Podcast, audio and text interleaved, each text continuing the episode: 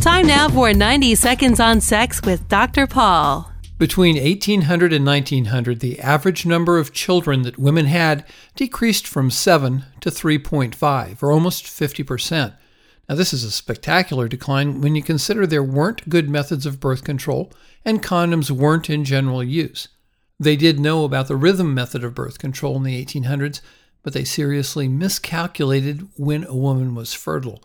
Women would often douche immediately following intercourse to prevent pregnancy, which was a particular challenge because they didn't have warm water or central heating. The most effective method of pregnancy prevention was probably withdrawal or various diaphragm like methods.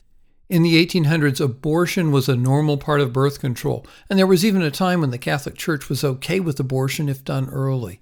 In the 1870s, there were more than 200 full time abortionists in New York City, whose population was only a small fraction of what it is today. Back then, abortion was often safer than childbirth. The backs of newspapers were filled with cryptically written ads for herbs and folk remedies that would cause a miscarriage.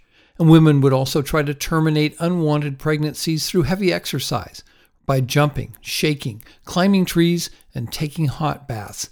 Some women would even attempt to abort by sitting over a pot full of hot stewed onions. For more, visit 90secondsonsex.com.